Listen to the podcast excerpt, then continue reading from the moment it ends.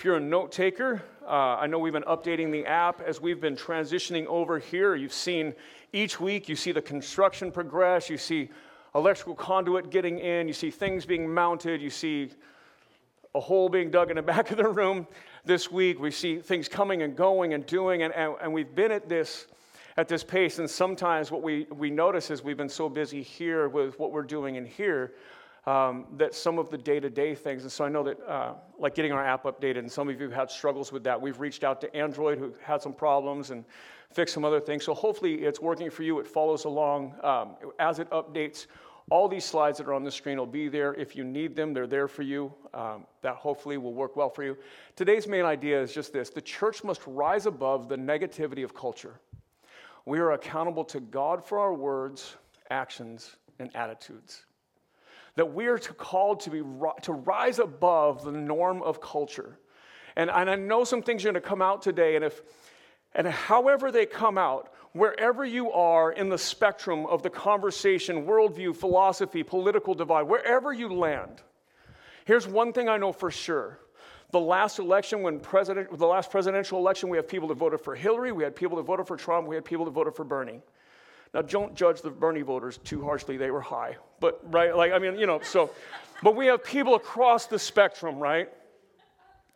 And so this is not aimed at any one particular side. In fact, it's aimed at all sides. And what I want you to hear is I fit in a camp as well. But that means it has to be aimed at me too. Are you with me? Like that there is a massive conversation going, and the tone of the conversation has shaped so poorly that we're doing damage and not good, that we're not advancing a conversation, we're actually declining. As this resonates here in this passage, I, I, hope that we can see this. So, back up a few verses to chapter 22. We're going to start in chapter 22, verse 22.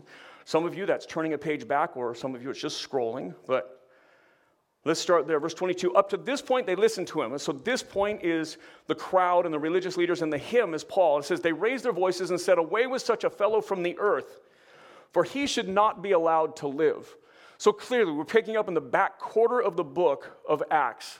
And there's obviously a lot of story leading up to this. And, and here is the, the basics of, of this. If you've never opened a Bible before, if you've never st- uh, stepped foot inside of a church before, here's what you know to catch up to this story. There's a first century Christian leader, his name is Paul. He wrote a good majority of the letters that have been included in the canonized, uh, in the canonized, in the New Testament, in the canonization of the Bible, right? In the, the collection of things that we have that God has superintended for us to give us, to guide us, and to lead us. Paul is a large contributor to that. It is his writings, it is his journey. That's what we're looking at. And so the book of Acts is really a first century history of the birth of the church, seeing it through the first several thousands and thousands, hundreds of thousands of believers coming to faith. As it spreads across the landscape from Jerusalem to Judea and Samaria and out into the known world, what we're seeing is the, the advancing of the gospel we see it in a very non well, there's, there was no Christians, and so it's birthed into a very non Christian culture. It comes out of Judaism, but Judaism persecutes it. So, as uh, uh, what I, I, would have you to see is that as Christianity begins, as those who follow, follow Jesus begin, what you and I would call the church, as it is birthed, it's birthed into a place hostile to it. Okay? And that's relevant for us because sometimes we feel like the culture is hostile to our faith. That what we believe fly in the face of culture. And that's, that is really the birthplace of Christianity in, in Jerusalem and in Rome and those different places. It, it was hostile. And then Paul emerges as a first century leader, an early church leader who, who started many churches. And then much of what we see later in the New Testament is his writings to those churches his care and his concern, his pastoral nature towards those churches. He's been arrested for his faith. He's been, he's been brought in by Jewish religious leadership because he is teaching against what Judaism was teaching. That's really where we are. We're in a, in a religious conversation if you're a Jew, and if you're Paul, you're being persecuted for your faith. So Paul has now been arrested and is being brought back to Jerusalem, or has been brought back to Jerusalem. And this is in the midst of him being accused publicly, this is what we see. Away with such a fellow from the earth, for he should not be allowed to live. Because they disagree with Paul, because they believe he is saying something that they uh, disagree with, that flies in the face of what they believe, Paul should no longer be allowed to live. Verse 23, and it says, as they were shouting, and throwing off their cloaks and flinging dust into the air. I want you to, I want you to get an idea of the crowd here and just imagine there's a shouting and a crowd, there's a large public gathering. We've seen things on, on uh, news stories and when something will take place in, in the community, whether someone is convicted or not convicted, or uh, something, someone raises accusations and that people believe them or don't believe them, or there last year around statues and things that were that some seemed offensive and others thought were okay. You see crowds gathering right? And you'll see people that believe one thing versus people believe that another thing, and you will see them shouting at each other. And what we see in this passage right here is that they are shouting at one another. They are, they are loud. The crowd is hostile. And as they are doing this, they're literally tearing at their clothes and they're throwing dirt in the air. Now, I don't know what part of throwing dirt in the air, what that accomplishes. But clearly, what we get is an image of people angry and chaos, and, and we get this idea that civility has left. And the conversation has turned to this. He, we, don't agree, with, he, we don't agree with what he's saying, therefore, he should not live. And then the fever pitch of the, of, the, of the conversation is so big and is so loud that no longer can anyone hear anyone else. And literally, things are being thrown, and you can see you can see the temperature rising in the crowd. Verse 24, and it says, The tribune, or the Roman army leader, if you will, ordered him to be brought into the barracks, saying that he should be examined by flogging to find out why they were shouting against him like this. So, examined by flogging. If you're unfamiliar with flogging, flogging is where you would take a man, mostly a man, or it could be a woman, and you would take and tie their arms over them. Either you would stretch them out over something, or you would tie their arms up in the air and you would beat them with a leather cord. And a lot of times they would take these leather cords, like the cat of nine tails or things, they would take these leather lashes and they would tie into them shards of glass or stone or something that they would tear at the body. Literally, flogging could kill you. Oftentimes, killed the person being flogged. Otherwise, it would leave you incredibly beaten, incredibly bloody, and literally they would break people down by pain. And so when you hear the words examined by flogging, understand that they're, going to torture the person until they get the answer out. The only modern day equivalent that's been in our conversation at all in the last few years would be waterboarding, right?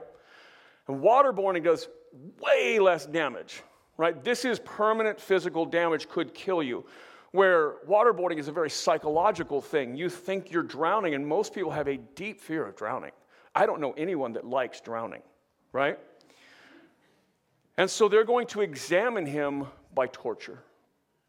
Let's beat him until we get an answer to this question. Verse 25 says this But when they had stretched him out for the whips, Paul said to the centurion who was standing by, Is it lawful for you to flog a man who is a Roman citizen and uncondemned?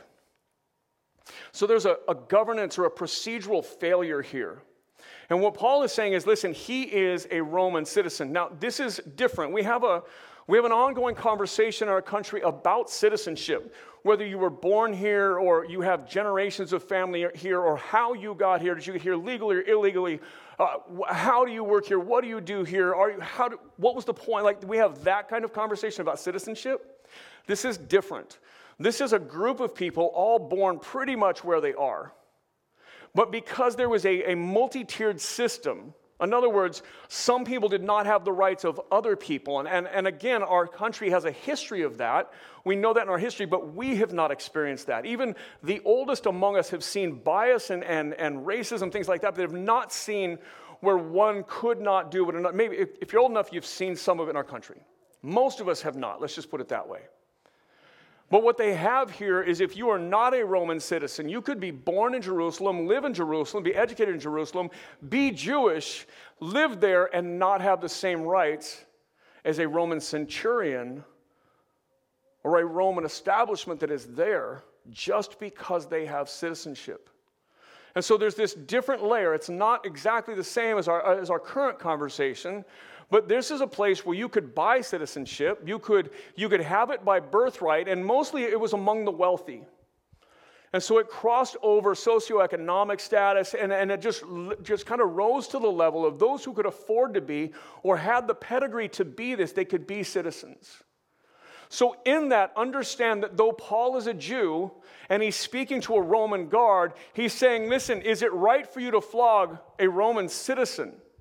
And what he's saying is, listen, there's a due process. A lot of where we get our governance in, in, in, our, in our world, in, in America here, we get that from some of the Roman senatorial system, right? We get some of it from the Roman judicial system. Some of the things that were created in this era are still held over today, things like due process.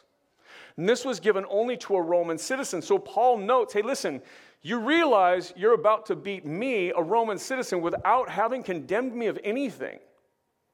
So that's where Paul kind of see, says something and it pauses everything. Verse 26, it says, When the centurion had heard this, he went to the tribune and he said to him, What are you to do? Now, just a centurion is a man who's over a 100 soldiers, and a tribune is kind of a magistrate above him. And so it says the centurion heard this and he went to the tribune and he said to him, What are you about to do? For this man is a Roman citizen. So the tribune came to him and said, Tell me, are you a Roman citizen? And he said, Yes. The tribune answered, I bought this citizenship for a large sum. And Paul said, But I am a citizen by birth. So without declining into that conversation too far, here's what I would have you, have you to hear. The Roman tribune is saying, Listen, I am of a class, a wealthy class, where I bought my citizenship. I've, I've paid for this right. What right are you claiming? And what Paul is saying is this, and it's kind of a, a, a mic drop moment in this conversation for Paul. He's saying, Listen, man, my family's had this before me. Like I was born into, I've never not been a citizen. What he's saying is, I have the rights to be heard and to be tried.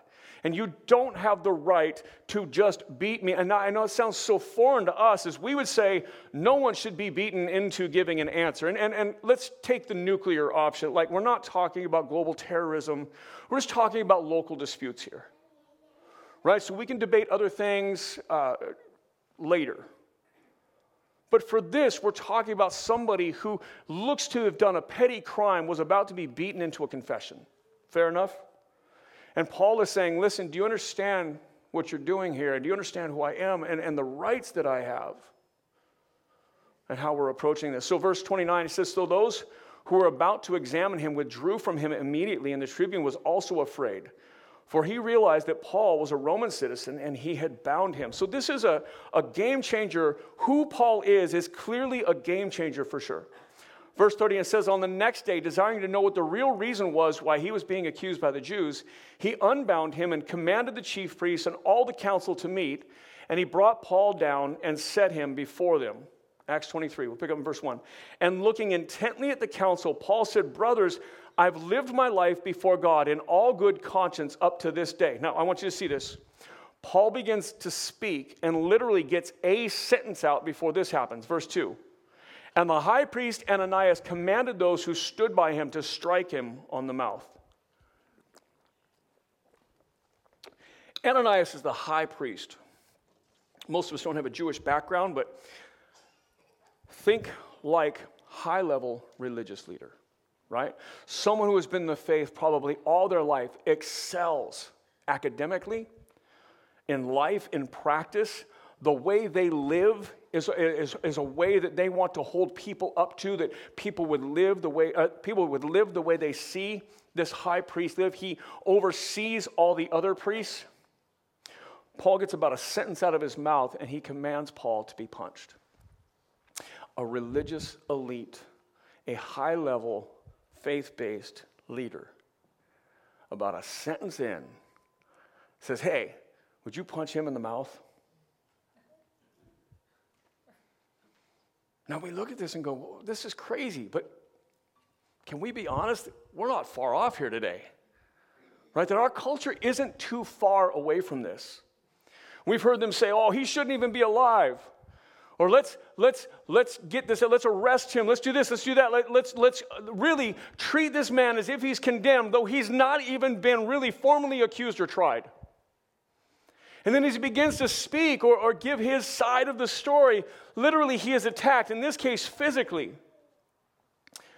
Verse 3, it says this And Paul said to him, God is going to strike you, you whitewashed wall. Are you sitting to judge me according to law? Yet, contrary to the law, you order me to be struck. Here's the problem. I know we follow Paul around and, and we watch Paul as Paul does some amazing things. And then when Paul will write to us, Paul writes, not to us, when Paul writes letters to churches, those letters that are canonized for us, that are, that are, that are kept for us, to guide us to be inerrant scripture, right? To be the infallible word of God. When, when Paul's writings that are kept around by God for us, that, that helps kind of us live and understand our faith, right? That, that leads us to believe some things about Paul that aren't necessarily true. Now, I think Paul was an outstanding leader who lived a lot like Jesus lived. Like that he, when Paul set out to do things, I think Paul imitates Christ in many, many ways. But Paul is not infallible himself. Paul is not some superhero who is never to blame. Paul, in this moment, condescends to the level of everyone else. And as Ananias literally has him struck, and as, as he is being bound and about beaten, and as he's in the conversation, Paul just snaps and goes off at the religious leader. See, Paul is not without the human ability to be drawn down to the level of the conversation. So I, I want to do this. If you're a note taker, when outrage takes over, Paul gets caught up in the moment and unfortunately returns sin for sin. When we engage our politically charged conversation, especially on social media, God calls us to speak differently than the culture around us. Amen. Paul dips into the level of everyone else. Paul, after being struck, now listen, I don't blame Paul. I'm not saying I do any better than Paul. I'm not saying I do better than Paul. And as Paul in this moment has been arrested for his faith and was just on the edge, and he's been beaten for his faith before, he's been jailed for his faith before, his life has been threatened many times before. So understand this Paul's been through this, and, and, and I wouldn't say that any of us might do any better, but what we have to look at is what is God's call on us? So, again, I said I want to do something today that I don't often do. And so, what I want you to do is I want you to back back up. So, scroll back down to Acts 22, where we started, verse 22, or turn that page back. And I want to walk through this passage we just read quickly with a lot of notes on the screen. So, again, we'll get the notes on the app. I think the app is working. Is it working right now? Okay, so we're updating. We will get those out to you. Don't have to scribble frantically or take, take pictures, but you're obviously welcome to. I want to walk back through that passage we just unpacked, and I want to walk through it with the lens of our conversation today, if you will. All right? So, verse 22, it says this Up to this word they had listened to him. So, the, the crowd is listening to Paul and says, Then they raised their voices and said, Away with such a fellow from the earth, for he should not be allowed to live. This is the conversation decline. When the yelling gives way to name calling and judgment in our modern day culture, it's isms, right? Racism, sexism, whatever ism, right? isms, criminal accusation, comparisons to dictators, oh, that's like the Nazis of last century or whatever. When it, when it, when it gives way to name calling and judgment, the conversation has ended. Allowing ourselves to decline into this online or in person is sinful speech. Like when we join that kind of conversation, we are equally as guilty and something we always talk about is you can be right. You can have something where you're right. You, in, a, in, a, in a conversation, in a disagreement, you can be right, and then your language take you out of being right. Right? You might say, okay, you know, this is true, and you might be right, but when you condescend to the level of the conversation, you engage in sin too, and you give up the moral ground. When we condescend to name calling or, or horrible isms and, and, and likenesses to other leaders that are just kind of the nuclear option, Hitler and whatever else, we join in the sinful conversation. We are equally guilty of the conversation. Verse 23 And as they were shouting and throwing off their cloaks and flinging dust into the air, I want you to imagine that setting. In the age of fake news, right? Much of cable news and social media is intentionally sensational and designed to lead you to a particular viewpoint. Most of what we are fed today is bias under the guise of news reporting. All sides of the conversation, including Christians, condescend into this. we dip down into the ugly way, way too often. And listen, I don't care which media outlet you follow, they all lead with bias, right? I, they just, and then they just point at the other person's bias to defend their own position. And really, it, it just never leaves that kind of conversation. There's not a media outlet that's just journalism anymore, really, right? It's all pretty much bias. And, and talk about clickbait and things where the, the headlines are intentionally sensational to get you to click on it so they don't even have to be true anymore. It's just designed to get you to click. I'm studying, I, I, I, many of you may know who Ed Stetzer is. He's a, a, prominent Christian author right now, and he sent me a book that he just, he just had, he just released. And I'm reading through it, and he talks about how journalism has shifted, and he talks about how journalists are paid today. So they may get a small number, 50 bucks to write a column, but then every 500 clicks, they get paid, right? So you can write something, and he gave examples. I don't want to use because I don't want to misstate the story, but he gave examples of this headline, and then you read the story, and this headline's not even true. And that's common because clickbait is what they call it. They, you've got to click for them to get paid. So the most sensational headline they can put up, you click, they get paid. And so they put that out there. But a lot of times people just read the headlines, or people just see the headlines, or people don't do the hard work of reading that or even fact checking it. And so we just believe the headline. And so, obviously, over the last two years, the term fake news has come out. In fact, last year, 2017, fake news actually made the official dictionary of urban terms, right, or of, of social terms. Verse 24 the tribune ordered him to be brought into the barracks, saying that he should be examined by flogging to find out why they were shouting against him like this. But when they had stretched him out for the whips, Paul said to the centurion who was standing by, Is it lawful for you to flog a man who is a Roman citizen and uncondemned? When the centurion heard this, he went to the tribune and said to him, What are you about to do? For this man is a Roman citizen. So, judgments before facts. Judgments today are made before facts are given. Accusations against people Take all your common examples sexual assault, shooting, violence, etc. become truth based, on political persuasions. No longer is there room for legal process or listening. I'll give you two examples. If you hear about a cop shooting an unarmed black man, that's been in the story, that's been in the news a lot. If you immediately pick a side, you're biased. You defend the cop, you're biased. You defend the young black kid, you're biased because you have no facts. If a woman accuses a man of, of uh, sexually abusing her, and listen, I get, I get that these are charged. We have, again, the hashtag MeToo movement is there for a reason.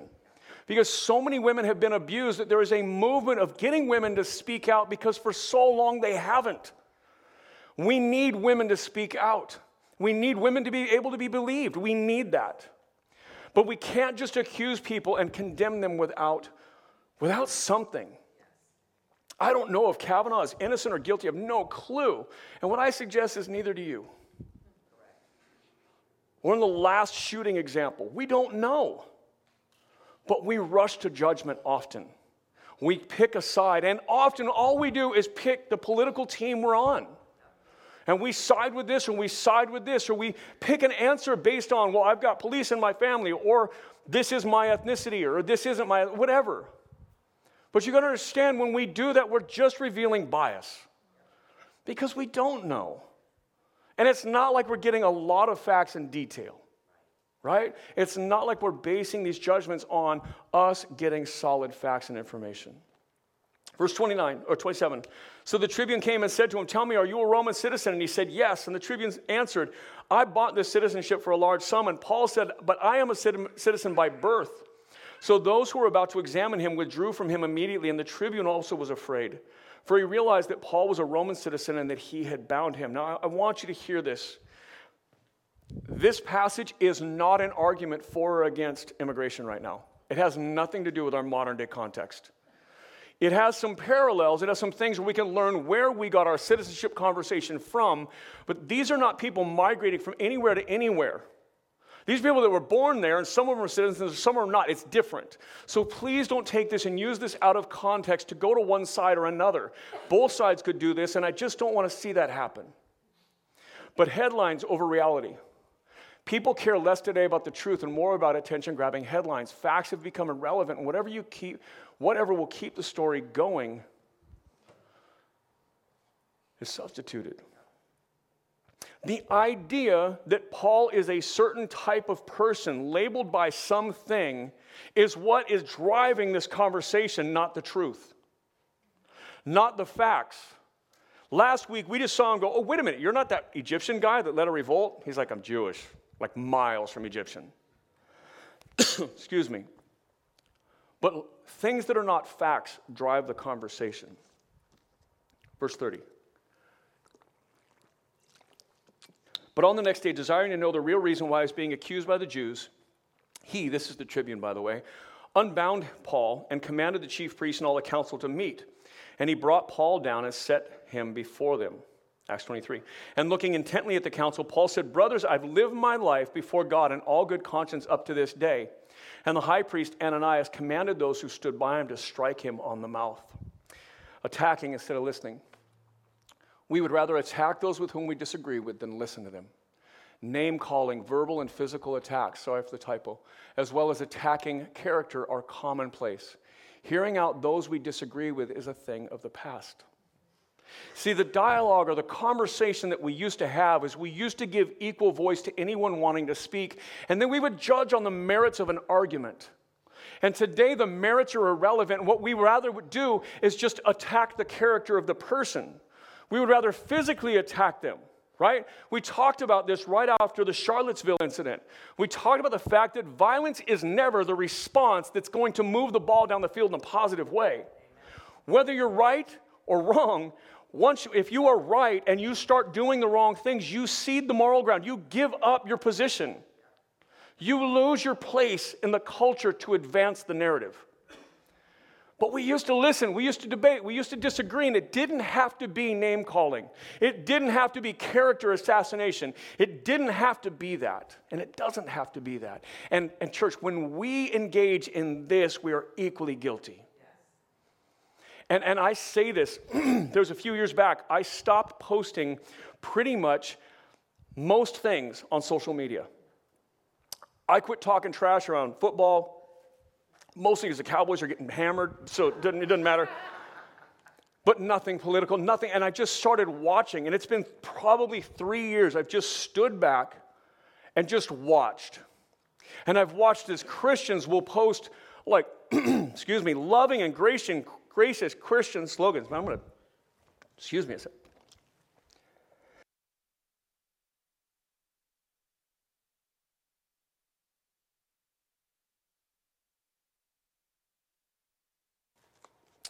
I've watched as Christians will say something incredibly gracious and kind and loving in one post or one meme.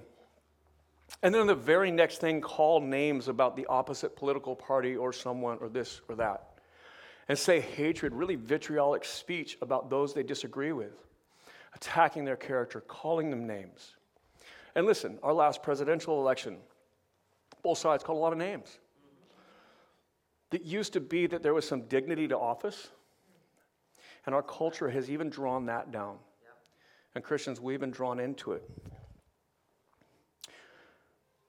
Verse 3 When Paul said to him, God is going to strike you, you whitewashed wall or you whitewashed tomb, are you sitting to judge me according to law, and yet contrary to law, you order me to be struck? Those who stood by said, Would you revile God's high priest? The worst part of all Christians are not only part of the problem, we are often the worst offenders. Somehow we've taken the grace given to us and we've gone out to beat others with it. When we are no different, our witness is lost. Here's what takes place in this, and I like that we actually get to see a flaw in Paul here and there. Because it reminds us that all of us are flawed. The best among us are flawed. And, and, and flawed deeply and daily, right? And what happens is Paul just declines into the conversation and starts with a name calling. And is he right? He's probably right. But he is wrong in the way he approaches it. So they attack him, he attacks back. And here's what happens they miss what is being said. And they just continue, well, would you do this? Or what you did is wrong. Well, what you did is wrong. We're missing the underlying thing that both people are wrong and they've quit listening to each other. Would you attack a high priest? It doesn't matter what the high priest did. Did you just not see him command him to be struck? Oh, that's okay. But when he calls him a name, you don't like it. But then dipping down and calling names is wrong too.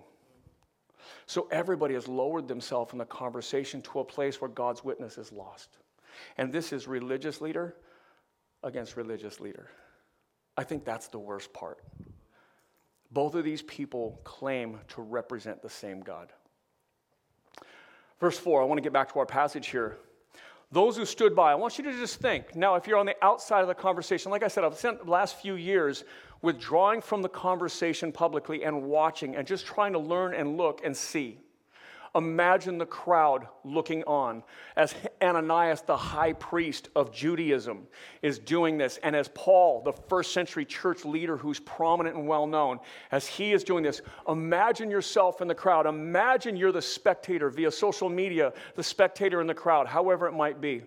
It says, Those who stood by said, Would you revile God's high priest? Now, who's wrong here, Ananias or Paul? Both. That's where we've gotten to where both sides are now declining into being wrong. And of course, we want to side with Paul because we know that he's being attacked and he's being called things that are, uh, that are false. He's being accused of things that are not true. So, of course, we want to side with him because he's like us.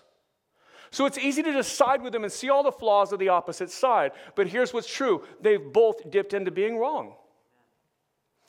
Joining the circus. When our behavior is no different than those we disagree with, we're not only equally wrong, but more so. God demands better from us. Our sinful make, behavior makes our entire faith look bad.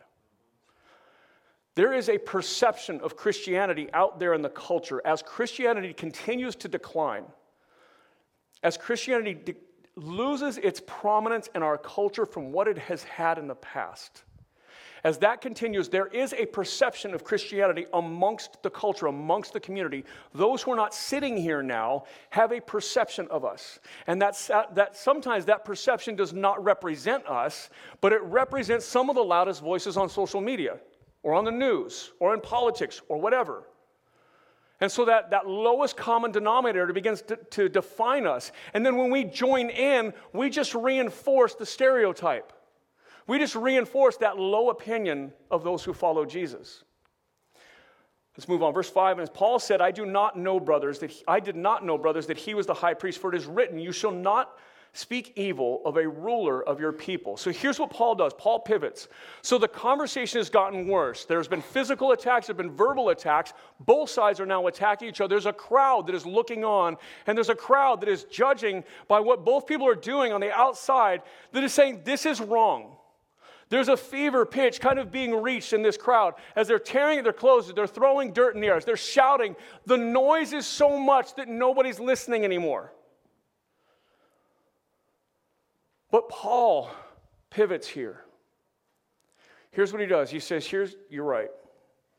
Me calling leaders names is wrong. Like, I'm not advancing the cause of the gospel any. He says, I didn't know, brothers, that he was the high priest, for it is written, You shall not speak evil of a ruler of your people. Here's what he does he goes back to Scripture, and what he does is he judges his own speech by Scripture. So he takes the metric of God's, God's word, and he discerns where he is missing the mark. And what he does is begins to repent in front of everybody else. He begins to turn back to living in a way that is glorifying to God. So, Christian, and I say this, this I, as I write these titles out, understand this. When I say Christians in the age of Trump, I don't mean one side of the conversation or the other. I mean in our modern era where Trump is president, anyone who claims faith, I want you to hear this on both sides of the conversation, on all sides of the conversation. We live in an era where things are broken and seem unrepairable. It is the responsibility of every believer to lead in repentance. If we won't confess our wrong behavior, and I would say if we won't do it publicly with some humility, how will anyone else be expected to? Here's what we all want to do. We want to sit back and we want to tell you, listen, man, when you come to your own senses, man, then I'll join you. I don't see it happening. Here's what Paul does. He says, You're right. By God's standard, my speech is wrong. That's where we need to be today. Verse 6 When Paul perceived that one part were Sadducees and the other were Pharisees, he cried out in the council, Brothers, I'm a Pharisee, a son of the Pharisees. It is res- with respect to the hope of the resurrection that I am on trial. Paul goes back in his repentance, just admits, Hey, listen, man, I dove into the mess too. And that is not what God has called me to. And, and Paul get back to the gospel. He's, listen, I'm on trial now because Jesus entered into human history for me. That Jesus came in and lived the life I'm called to live. He died the death I deserve in my place. He was buried in a grave to cover my sin. He rose from the grave to give me new life. And I'm here because I want to be a witness of Jesus. And in this moment, my speech is not a good witness of Jesus. And I want to return back to the gospel. I want to return back to where I am glorifying God and we remember why I'm here. I'm here to tell you about you. I'm here to be a witness for the living, resurrected Jesus. Paul goes back to the heart of the gospel. Verse 7 And when he had said this, a dissension arose between the Pharisees and the Sadducees, and the assembly was divided. For the Sadducees say that there's no resurrection, nor angel, no spirit, and the Pharisees acknowledge them all. So again, what we see is a rift down the middle and a political divide. And we could dive into what Sadducees believe and what Pharisees believe, but really it gives you enough there. So all of a sudden they disagree. So, division in politics. As long as people are alive, there will be cultural divide and people fighting for power. Our role is to be Christ to the community. Our role is to find a way to rise above the conversation and advocate for spiritual renewal. Paul's no longer defending himself, Paul is putting forward Jesus. Paul is no longer saying, hey, my side's right. In fact, he led with, you know what? I'm wrong. My speech is wrong. And then he gets back to Jesus. And as soon as he does that, the crowd, they divide in half anyhow, because as long as there are people, there will be political division and power, people fighting to be right. Christians, when we continue to fight to be right, we're wrong. When we devolve into this, this, this fray of the conversation, we just cede all ground that we would have ever had. Verse 9 When a great clamor arose, and some of the scribes and the Pharisees' party stood up and contended sharply we found nothing wrong in this man. What if an angel spoke to him? So here's what happens one side starts to make a U turn, but it's not because they're repenting. It's not because they're admitting they're wrong. What they're doing is they're positing against the other side. They're just again doing the same thing. Verse 10 And when the dissension became violent, the tribune, afraid that Paul would be torn to pieces by them, commanded the soldiers to go down and take him away from among them by force and bring him into the barracks. The following night, the Lord stood by him and said, Take courage, for as you have testified to the facts about me, Jesus, for as you have testified to the facts about me in Jerusalem, so you must also testify in Rome. Here's what happens when Paul leaves the conversation about him being right, humbles himself, repents, points back to Jesus, things aren't fixed in the culture right away. Things aren't, he doesn't fix everything. I don't want, like, this is some magic thing that all of a sudden everything is all happy. Paul gets right. Paul represents Jesus rightly again. And as this is going off, here's what Jesus does says, listen, now that I got a hold of you, I'm going to use you in Rome. Now that I've got you and I've got control of your speech, I've got recognition from you that you were equally guilty. You were, you were jumping in the mud with everybody else. Now that you're out of that, now I can use you and now I'll take you to Rome. Paul is now a level headed, useful servant. Once Paul finds a place to speak about what matters, meaning the gospel, and in a way that is honoring to his faith, God can use him in powerful ways. That's where we need to be. Not that God is going to call us to go somewhere else, but we just need to be that, that calm and grace filled conversation in the, in, in the conversation, right? And, and really, uh, one of, something that was pretty f- interesting to me recently was sitting down talking with someone here and they said, I thought, well, I thought you were this political party. And I said, no, exactly the opposite. But what was cool in that conversation was not what anybody thought was that I had to assess, okay, now why would, why would anybody think that? And just trying to think through, like, what have I said or whatever. And it's this it's because I'm tr- I try to be harder on the team I'm on. Does that make sense? Like, I want to hold those who believe like me to a better standard than others. And so I think I, I critique my own tribe a lot theologically, uh, politically, whatever it might be. That I would speak in such a way that I'm calling us to change, because there's a lot, there's a lot of commonality in the room. And so then the message becomes how do we do better, not how are they doing wrong? That makes sense? Yes. Once we get there, we can be useful. I want to leave you with two passages. You can unpack these in your, in your quiet time with Jesus. You can unpack them in your community groups.